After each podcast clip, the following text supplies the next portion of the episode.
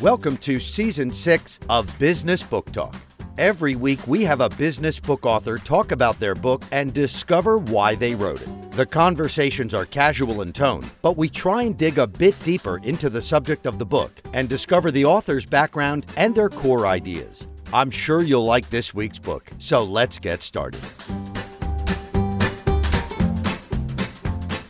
Hey, everybody, it's Bob, and I've got It's My Pleasure the impact of extraordinary talent and a compelling culture. And I've got Dee Ann Turner with me today. Dee Ann, thanks for coming on the show. Uh, it's great to be with you, Bob. Thank you for having me. Now, it says here Vice President Corporate Talent at Chick fil A. What does that mean? well, that role, uh, my most recent role has been overseeing human resources for the corporate part of Chick fil A. I've spent mm 30 years in the whole area. We call it talent. And the reason we call it talent is we believe that we select talent, not hire people. Uh, people so we're looking for people who have a specific set of skills that will really add both to our our current needs and our future needs. So we, it's a term of respect for us to call them talent. So mm. that's where the uh, title came from. But over the years, not only corporate human resources has been in my background, but one of my favorite roles has been the selection of our franchisees all over the United States. So um, it's included a lot of different things um, over those 30 years. Well, you know, it's interesting. You mentioned franchisees, and, and I wanted to ask you how important is it to look at a franchise person, person that's interested in, in getting a franchise, and looking at them as an integral part of the overall culture? It's actually critical. Truett used to say we're not in the chicken business. Truett Cathy, our founder, mm. um, who started uh, his first restaurant in 1946 and then the first Chick fil A in 1967, Truett always said, We're not in the uh, chicken business, we're in the people business. Mm. And who you give the keys to the restaurant is the most important of all those decisions. And I really believe the great culture that Chick fil A's enjoyed all these years the most integral part of that is the Chick fil A operator. And this is why, or we, we use that term operator and franchisee interchangeably, but this is why they're the most integral part. Those 80,000 Chick fil A team members that are working in restaurants across the United States are not employees of Chick fil A Incorporated, they're employees of those operators. And so those operators or those franchisees, they have that complete control over who they hire and their management tactics. And if we are to have um, the strong culture that we do, it's so crucial that we have the right person there that's continuing that culture um, because we don't have that influence on those team members. Mm. And one of the things that has been most amazing to me is that you can go into a Chick fil A in Washington, D.C. or Orange County, California, and you can have a very similar experience, even though it's completely different franchisee, um, because our operators um, are so closely aligned with the culture of Chick fil A. And um, as individuals have adopted it, and then they put their own touch on it, but they've um, continued what Truett started in 1946 in the service uh, principles and the heart for service uh, to guests. Uh, they've continued that in such a way that it's perpetuated our culture in that way. Hey, you know, I wanted to ask you because, you know, you're in the food industry and, and obviously you don't exclusively eat at, at Chick Fil A. Um, do you find that other franchises aren't consistent, or they are, but it loses they, they lose their soul? I'm sure that that happens. You know, mm. one of mm. the things that we've enjoyed at Chick Fil A is being a privately held, family owned mm. organization mm. Um, all of these years, and so that creates some consistency that other organizations don't have the opportunity to enjoy. Now, Truett kept the um, company private because he enjoyed um, making the decisions. He enjoyed it being his business and getting to do some things that he knew if he had a board of directors or shareholders he wouldn't get to do. I'll give you an example. Mm. Uh, Truett had, and we still enjoy this, but Truett started this where we'd have an annual conference. We called it seminar and it's when all the Chick fil A franchisees and their spouses and the staff and their spouses come together for a conference to review the previous year's accomplishments, to talk about the plans for the next year, mm. um, to enjoy some inspiration, motivation, recreation together. And uh, he did that, in, it was all expenses paid, and, he, and he's done it in some pretty remarkable places, including um, our last one before Truett was no longer with us as he passed away in 2014. Um, he rented out the entire Allure of the Seas Royal Caribbean cruise ship. Wow. And, uh, you know, when you have a board of directors or you have shareholders and you're publicly held, that's not necessarily how they want you to spend your money.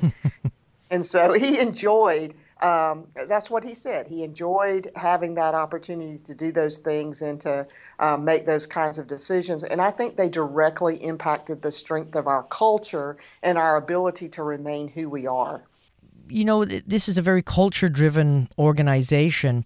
So, what's the difference between what the customer experiences the brand and what people experience inside the company as far as you know motivational and, and management structure we do three things um, we care about you personally and so when we say that we mean the guest and how that's demonstrated sometimes is you know um, our local chick-fil-a franchisees develop deep relationships in their communities mm-hmm. and so oftentimes they don't we say they don't just know their guest's name and their order, often that they know their story too. And so they become intertwined in the community and engaged in such a way that they build these relationships um, that when, you know, I'll take an, the example of a guest has somebody dear to them that passes away. Mm-hmm. Well, the mm-hmm. next thing you know, you know, the Chick fil A franchisee has shown up and, and provided food for the family, for example. Mm-hmm. Um, we do the same thing internally within the organization. We care about our employees personally. And so um, when they're experiencing whether it's joy or grief or um, reason for celebration uh, as a organization, both individually and as an organization, we're, we're participative in that. Um, we talk about that we care about people's well-being in every possible way. And so at our corporate office, we have um, a fantastic fitness uh, center along with all the programs, a cafe um, that serves nutritious meals um, so that employees have an opportunity to take good care of their physical well being. We offer opportunities through an employee assistance program for them to take care of their emotional well being. We offer uh, opportunities for them to develop intellectually uh, um, for their mental well being. They have uh, opportunities uh, through their own development plan. Every employee has a development plan mm. and has funds allotted to that. So we talk about we care about you personally in all those aspects. And then the second thing is that we serve one another. And so if we're going to practice great service to our guests, then it has to start. Uh, at home, if you will, um, in how we treat one another. And so it's an organization when you come into our culture, um, and I believe you find this, even though they're individually franchised. I think I see a lot of this in the restaurant too. But at our corporate office, or we now call it the support center, um, you see that with each other. You know, we hold doors for one another. We carry things in the building for people who have a big load. We uh, let people on and off the elevator. We, yes, we say it's my pleasure to one another at the home office, um, but we, we believe in serving one another. And at our at our um, support center or home office, as we called it in the past, we um, we talk about our job is to serve the franchisee. In fact, our former president used to say, if you're not serving chicken, you better be serving someone who is. and uh, and then the the last thing that I would say is we impact lives. And so whether it's our own um, chick within our own culture, we talk about that we live life together because many of us have been around here for 20, 30, and 40 years. Mm. We've watched each other get married and um, bring children into the world and lose people special to them and graduate from college and their children get married. So um, we truly live life together. Um, but because as he said, we're not in the chicken business, we're in the people business, he used chicken as a means to impact lives. Mm-hmm. And he allowed the rest of us to do it too. It wasn't just about him. And while he was very generous, he gave opportunities for us to be that way too. For instance, he created a program. Um, we have a model, a leadership model at Chick Fil A uh, that's um, talks. I talk about it, and it's my pleasure. The Serve model, mm. and Serve stands uh, for five things. Leaders at Chick Fil A serve. They see and shape the future. They engage and develop others. They reinvent continuously. They value results and relationships, and they embody the values. Well, these principles we teach, of course, all throughout our organization But there are people all over the world, leaders all over the world, that need access to such principles. And so Truett created a program called um, LifeShape International, where Chick fil A operators and staff members could actually participate in a program and go teach those principles in places all over the world, places that had never heard of Chick fil A, where we'll probably never serve a Chick fil A sandwich and never heard of Truett Cathy.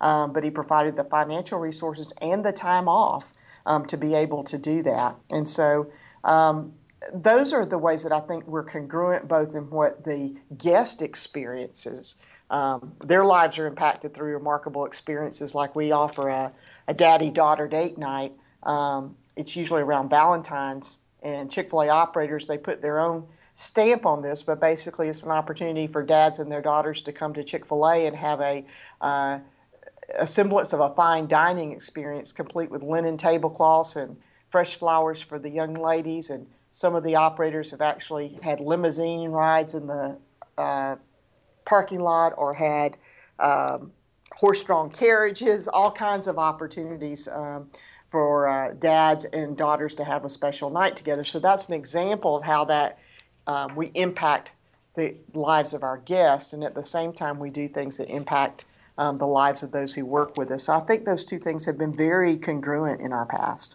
Hmm. Well, you know what? What's amazing about uh, being inside a culture like that and, and cultivating a culture like that is discovering people that get it you know, people that say, "Oh my gosh, this is what I want to do for the rest of my life." How do you how, how, how do you do that? How do you find those people? I mean, there there's so many people that are out there that have potential of, of becoming part of that culture and, and, and basically living their lives that way, but have been so downtrodden by other negative style organizations that aren't they're just there for the buck they're not there to help the society around them um, do you guys have a more of a, of a holistic and healing approach as well? Where you you looking at one person said, you know, this person's got some terrible attitudes, but we can see that he's got the right energy, and we think that we can evolve this person to become uh, somebody at a Chick Fil A level. That's that's a great question. Um, from a leadership opportunity, looking at people who will lead at our support center mm. or who will lead as an operator, I have to honestly say that we don't look at ourselves in that that position. Hmm. Um, we're looking for talent, but we are looking for people that already have that servant spirit, mm. a heart for service, and you know somebody with a uh, as you phrase it, a bad attitude, or um, for whatever the reason. Mm. Unfortunately, they may have may have had those struggles, but um, without a optimistic attitude toward the future, it's hard to shape those people into the kind of leaders that we're looking for. Um, so we're looking for people to bring that servant spirit to the table, that heart and that desire for service, mm. that leadership track record, um, and really, um, you know, the optimism and positivity uh, to lead and a group of team members if they're an operator to lead here at the supports center and be able to attract both um, new employees and guests into our organization. Hmm. So I wouldn't say we take that approach as much. The approach that we do take um, is to look for people with this uh, track record for leadership mm-hmm. um, that have proven that either in their sometimes they haven't had an opportunity to prove that in a job. I mean, we have a lot of people come to work for us right out of college mm-hmm. or university, but you can look at their background and you can see it in them. You can see um, where they led in school, where they led in their community. Um, even if they had an hourly job, if you're really digging deep, you can find where they've led, even um, if their job wasn't the leader, um, just by the way they bring forth ideas and that they get other people to, to jump on board. So, our approach is we look at what character, competency, and chemistry. And so, first we look at a person's character. Do they embody or do they have the desire to embody our core values, which are excellence, integrity, loyalty, and generosity? Um, do they do they uh, possess the key tenets of our purpose, our corporate purpose, which is positive influence and stewardship? And then we look at competency. Do they have the skills, obviously, for the role that we have for them both today, and do they help build uh, our leadership bench for the future? And then, lastly, from a chemistry standpoint, Um, and I guess this is where your your thought comes in. If if they have a negative attitude, then that you know that old saying, "One bad apple spoils the whole bunch." That can really happen. And while we'd love to be a positive influence on those who are struggling, we found that more often um, the struggling person has a negative impact on the culture. Mm. Um, so, not as much of that as you describe. Hmm. Um, let's talk a little bit about uh, the way to read the book. It's it, it's a relatively short book. Do you recommend people read it from from the beginning to the end, or can they just jump in and say, you know what, it looks like uh, growing a compelling culture within your team is what I really need to know. So that's the part I'm going to read. I think you can do it both ways. It's such an easy read. In mm. fact, I think it's Amazon that says you can read it in about an hour and 40 minutes. um, it's the perfect, and it's the perfect book to read either from the West Coast coming to the East Coast or the East to the West. You can have it um, read on one plane trip. Um, so I think it all does fit together, but there are four sections. The first is the essence of a compelling culture, where I really talk about the key pieces of setting up your culture the purpose, the mission, core values, and guiding principles. And then the second section is building a team that creates this kind of culture. And you and I were just talking about those key elements, but mm. um, the whole uh, idea of looking uh, at character, competency, and chemistry. And then also, so it's about selecting talent, it's about stewarding the talent that you have, and it's about sustaining talent, that section. And it can certainly be a standalone. The third section is about how do you grow this compelling culture among your team. So some of our unique management principles that have been successful within Chick fil A that we've used. And then lastly, um, I talk about engaging your guest in this compelling culture. And I refer to such as daddy daughter date night that we talked about mm-hmm. a few mm-hmm. minutes ago. And so, uh, and some great stories there just from our guest uh, and our operators and some of the things they've done together. So um, certainly could pick it up and read just one little section of it, but it's a short enough book at 160 pages, easy to read the whole thing. Yeah, you know, it, it's interesting. I found the book very compelling, and and uh, one of the things that we have on the on the show is any book that's less than 250 uh, pages doesn't get on the show. But this book has so much insight, and it's so right on. It's basically it stripped out all the filler. And I know books that are three, four hundred pages that don't actually uh, teach you and guide you as well as this book. So um, that's why you got to come on the show. Um, so I wanted to ask you. You know, you've been doing this for a long time with this organization. There's a big difference about you know managing and, and, and helping people on a day-to-day level and then you've got to write it and put it into a book form so, one of my favorite questions on the show is to ask people what was your aha moment where, when you put the book together, something really crystallized for you? I almost can't answer that without explaining a little bit about how the book came together. I had wanted to be an author since I was eight years old, and uh, that was what I thought I would do for a living. But I realized when I got out of college that I did not know anything that anyone would be interested in uh, reading about at that point. So I had to get a little life experience on me. And I hit this place in my life 2013. My father had passed away. And then Truett Cathy, uh, my mentor, my business mentor, who I'd learned all these people principles from, became ill within that same 30 days. And then he mm. would later pass away. And I had lost the two biggest mentors in my life. And I had all of these things in my head about what I had learned. Um, and, and I realized they'd just been swimming around all those years. People asked me, Did you take notes? Did you pull out your, your notes? It's like, No, it was all in my head. And I literally went, the first long writing section, I wrote 16,000 words. I went and sat on the beach and emptied my head out of all these principles and all these people who had influenced me that you read about, and it's my pleasure. Mm. And then, so when I got to the point that I really finished the full first draft, I went to my husband and I said, Well, I feel much better. And my aha moment was this it didn't matter at that point if anybody else read it. I had this need to put it on paper, mm. and it was done, and I didn't have to carry around in my head anymore. so that was that was kind of that that was a crystallizing moment for me. It's like okay, it's out there. But then once it was, the other point that became really clear to me as I read back through what I'd written is how important it was as an internal tool to our organization. I wanted those of us who had actually experienced this man who, who led his business until he was 92 years old. Um, and that we had learned all these key principles that had turned into this at the time nearly $7 billion company. I wanted us never to forget what was foundational because things will change. They need to change. Cultures grow. But what was truly foundational needs to stay foundational. So I didn't want us to forget. And the other group of people, the people that would come after Truett, that would never meet him, that would never get to hear him tell the stories personally, but that would be part of our organization, I wanted them to know. Um, what was truly important and what helped make our company great as they contribute and add on to that in the future. Um, I wanted that foundation just to be so clear, and I think that's what It's My Pleasure did for our organization. Hmm.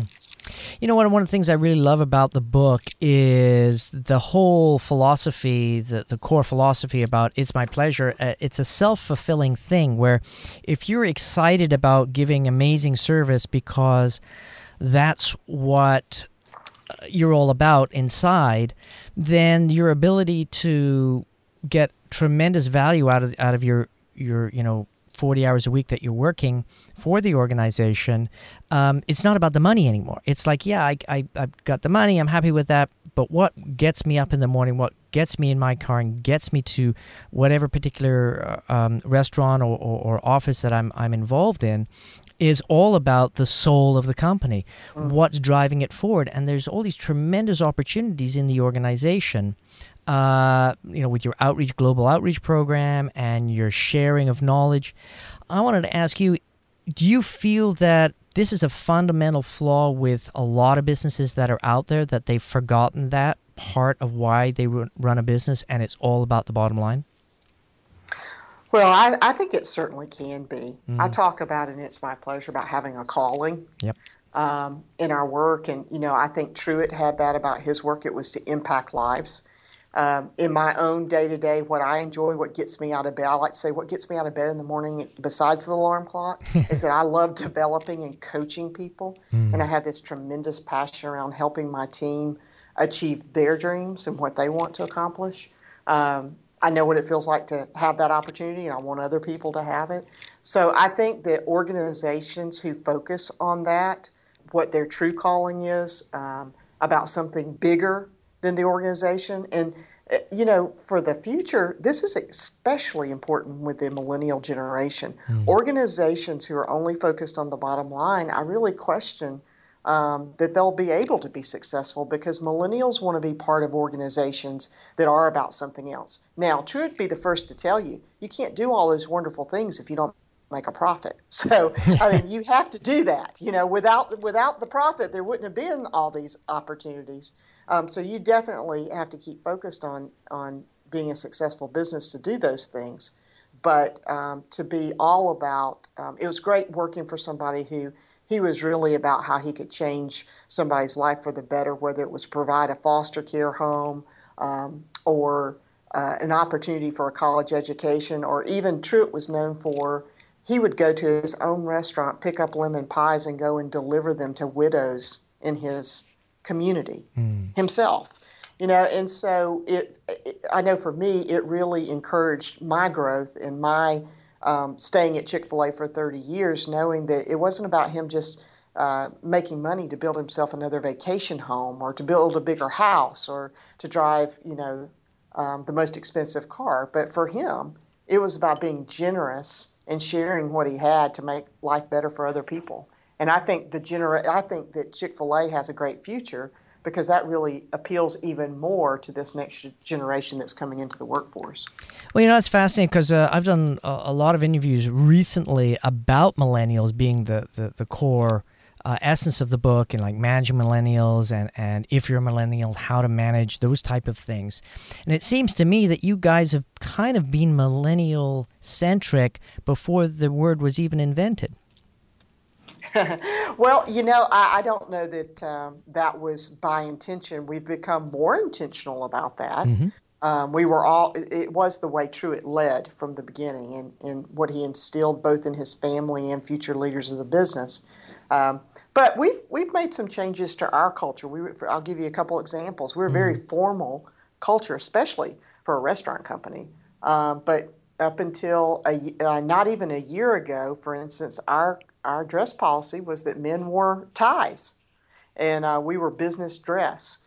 And, and um, about a, August will be a year. We went to business casual or dress for your day. So, you know, if a tie is appropriate for what you're doing that day, fine. But if not, you can dress a little bit more relaxed. That was a big change for our organization. We had never, we had not even had casual Fridays, um, so we, we made a big change. But part of that was recognizing the kind of environment that millennials desire to work in. Um, another one is we're, we're, going we're in the process of going to free address open office space. So we've had some very formal, uh, typical office buildings out of the 1980s, and we're retrofitting them to now collaborative workspaces where we all sit together, and um, which I'm I've been one of the first to do that, and I have to tell you it's very effective. Um, even after all these years of working differently, I see the change. But again, um, there are things that change because a new generation has entered the workforce.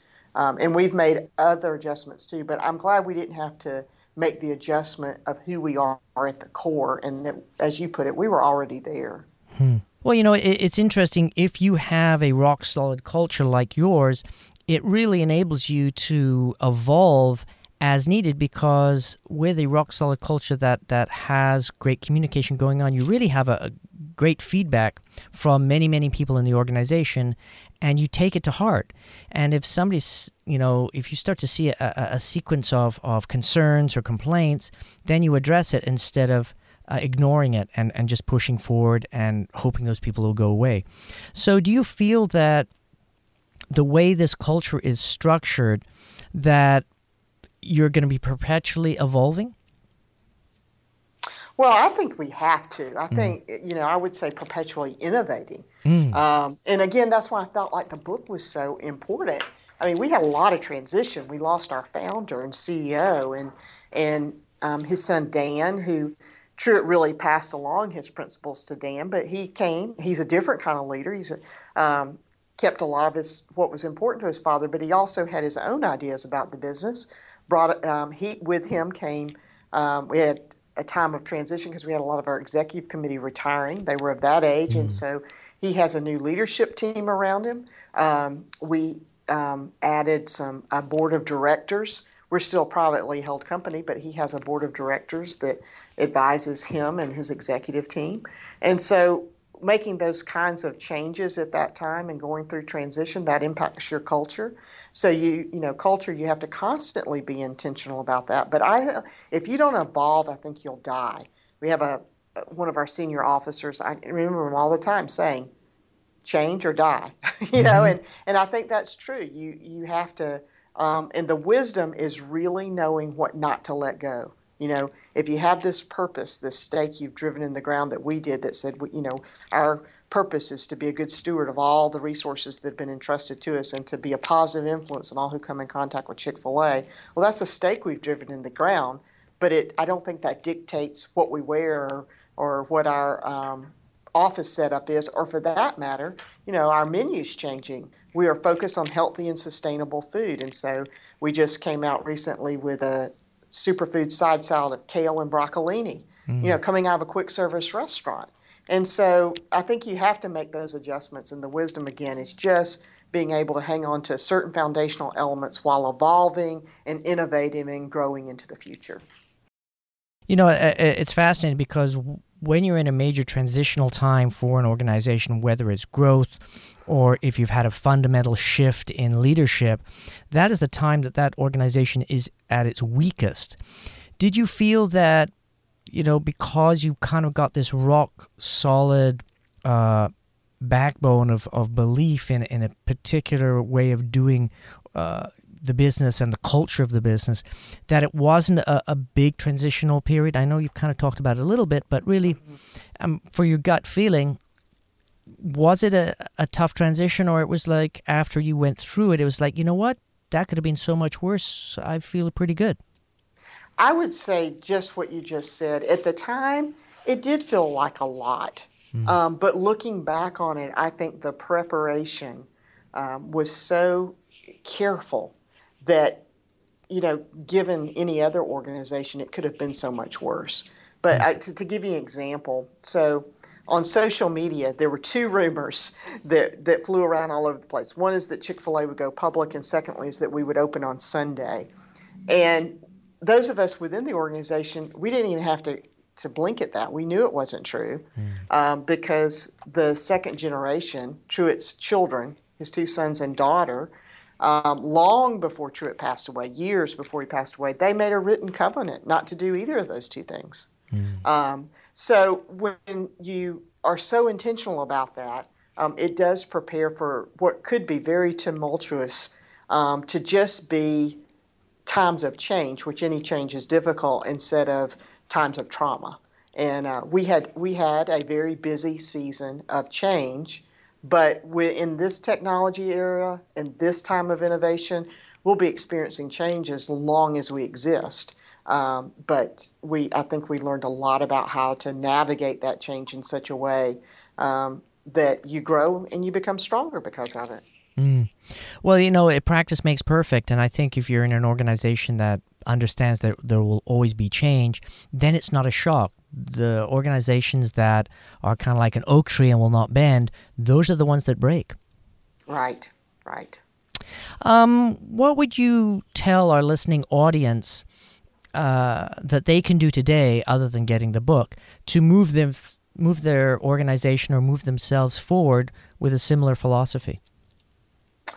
Well, I think one of the most important things is start. I love Simon Sinek's "Start with Why," mm-hmm. um, because if you don't know why you're doing anything, it's really hard to um, go in and do it day after day. Mm-hmm. So that's always my first advice to anyone: is um, whether you're starting a new business or you're wanting to retool the one you have, the best place to start is why am I doing this at all, and then be very clear about that. And anyone who's associated with you whether you have one employee or you have thousands of employees, being sure that that's just very, very clear the why.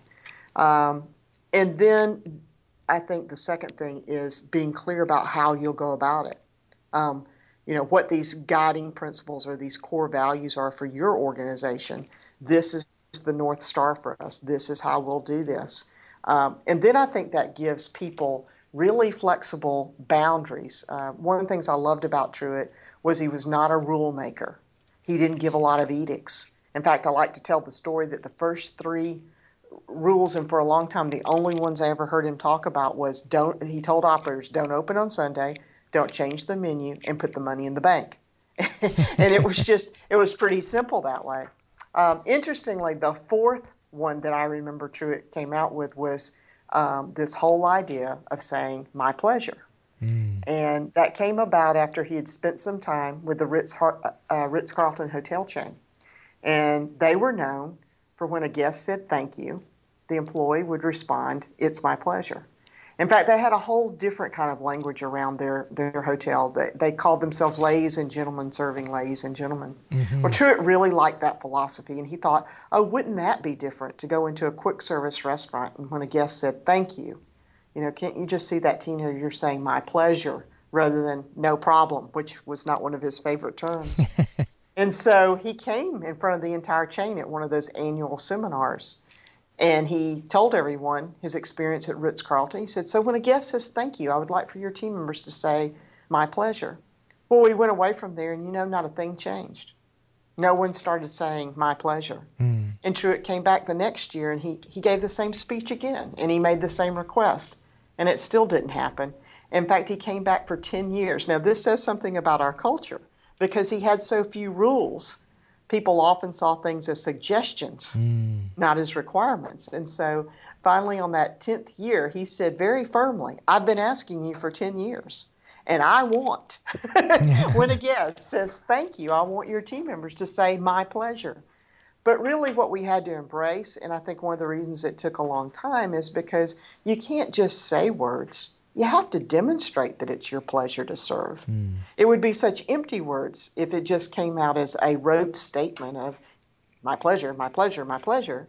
And instead, it is my pleasure to carry this tray to your table. It is my pleasure to pull up high chair and cover your table with placemats for the kids and bring the food over so that this, these parents who are juggling car seats and infant carriers and so forth can sit down without so much chaos. It's my It's my pleasure to walk you to your car with an umbrella because it's pouring down rain. It's my pleasure to carry your order to the car because it's heavy. Whatever the case is, um, that's very different. And I think that's what actually took us that long is because we had to put the behavior in, which I think was somewhat already natural because Truett had always set that example from the time he opened his restaurant. I think the behavior was there, but we had to match those two things up so it'd be a very consistent um, experience for the guest. Well, I think you said a really important thing there that you really have to feel that you own it's my pleasure in the sense that uh, it just reaffirms in you that you're excited about helping that person. You're not saying it for the customer, you're saying it for yourself. Mm-hmm. Right.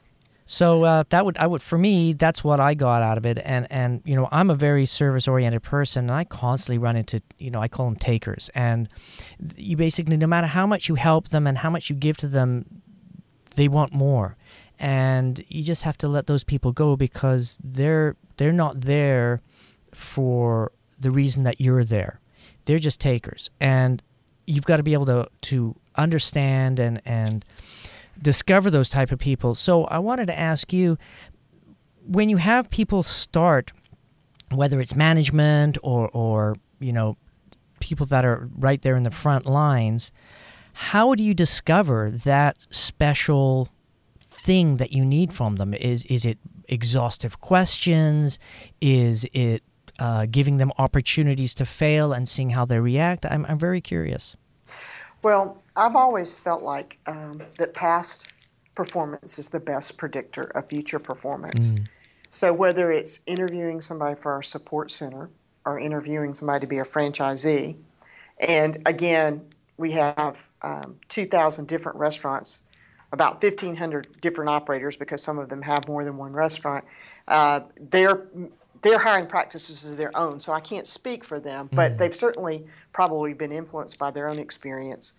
And um, so when we we look at what somebody's actually done and we ask them about what they tell me about a time when you did this. Tell me about a time, you know, um, instead of uh, so we call that behavioral interviewing. I think mm-hmm. that's step number one, where you actually learn about what somebody's actually done, not what they would do given a situation, because they really don't know if they've never been in that position mm-hmm. but actually what they did to do to achieve something. Tell me about in your previous employment um, how you handled a difficult customer. What was your most challenging day?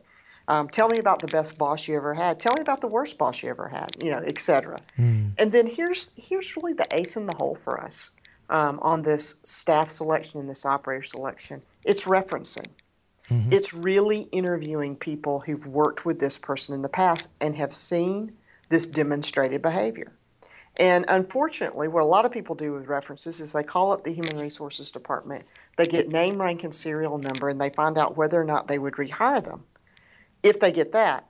Um, because people are afraid of this idea of referencing. They're like, I can't get that. Well, you, you can um, if you know the right way to go about it. Mm. And you need the candidate to help you do that. And, and we simply ask them, you know, we need to get to know you. We need to understand your past performance through the eyes of people who've seen it. Now, obviously, we would never want to endanger somebody's current job if they're currently employed and they're seeking employment with us.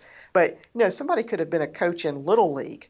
You know, there, there's uh, somebody who oversaw them, you know, whether it was the athletic uh, director for the little league or whatever but they have mm-hmm. somebody they were accountable to or they they served on a community committee they were accountable to someone um, if they're still in school, they're accountable to a teacher, a coach, a club advisor, all kinds of things. And so we talk to those people and we ask them behavioral interviewing types of questions. Mm-hmm. You know, mm-hmm.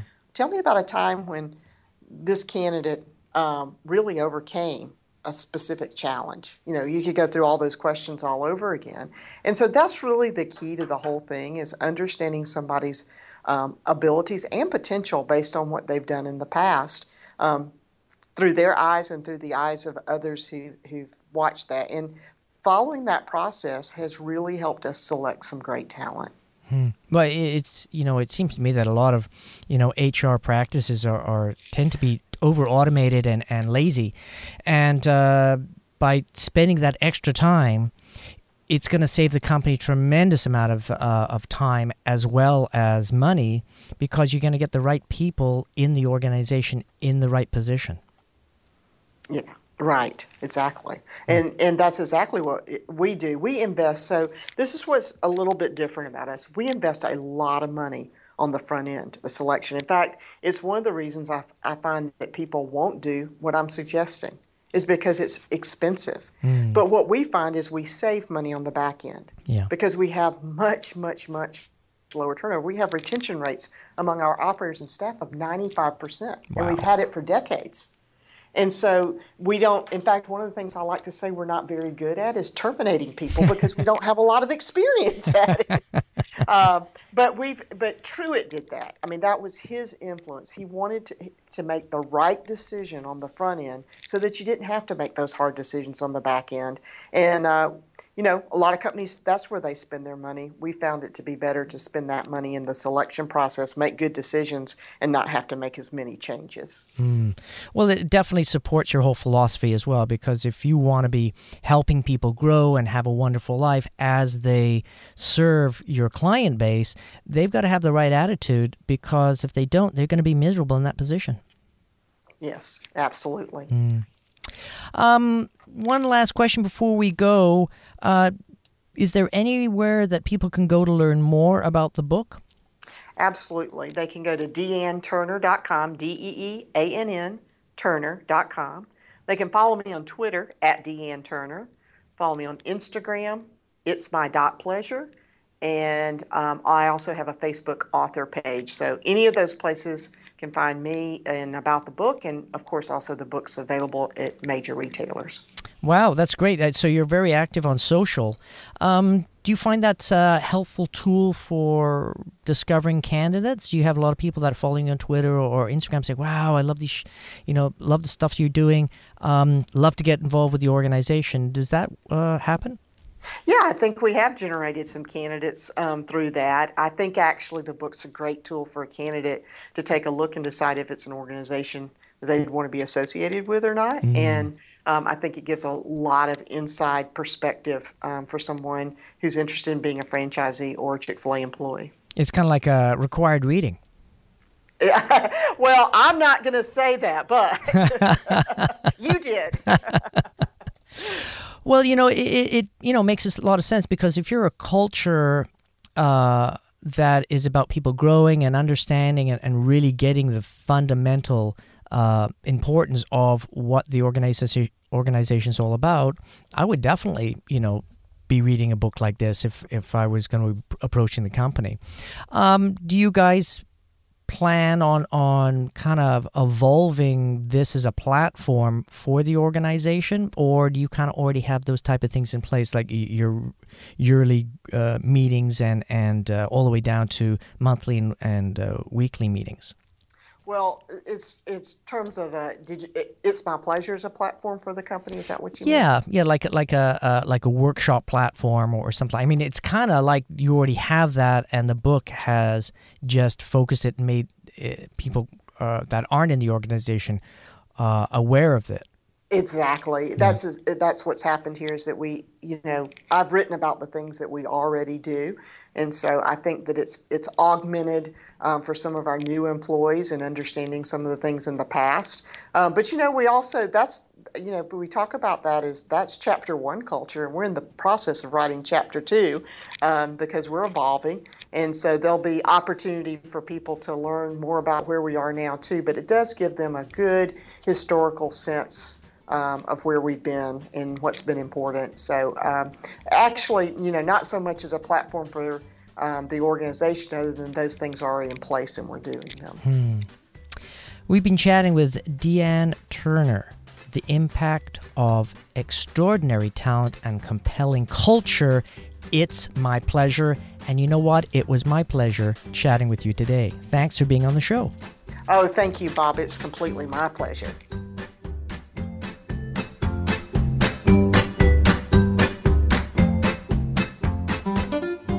Thanks for listening to the show. And don't forget to subscribe and rate us on iTunes. Like us at Facebook forward slash business book talk. Follow the host on Twitter at Bob Garlick. visit the website businessbooktalk.com for show notes and lots of other great interviews. See you next week.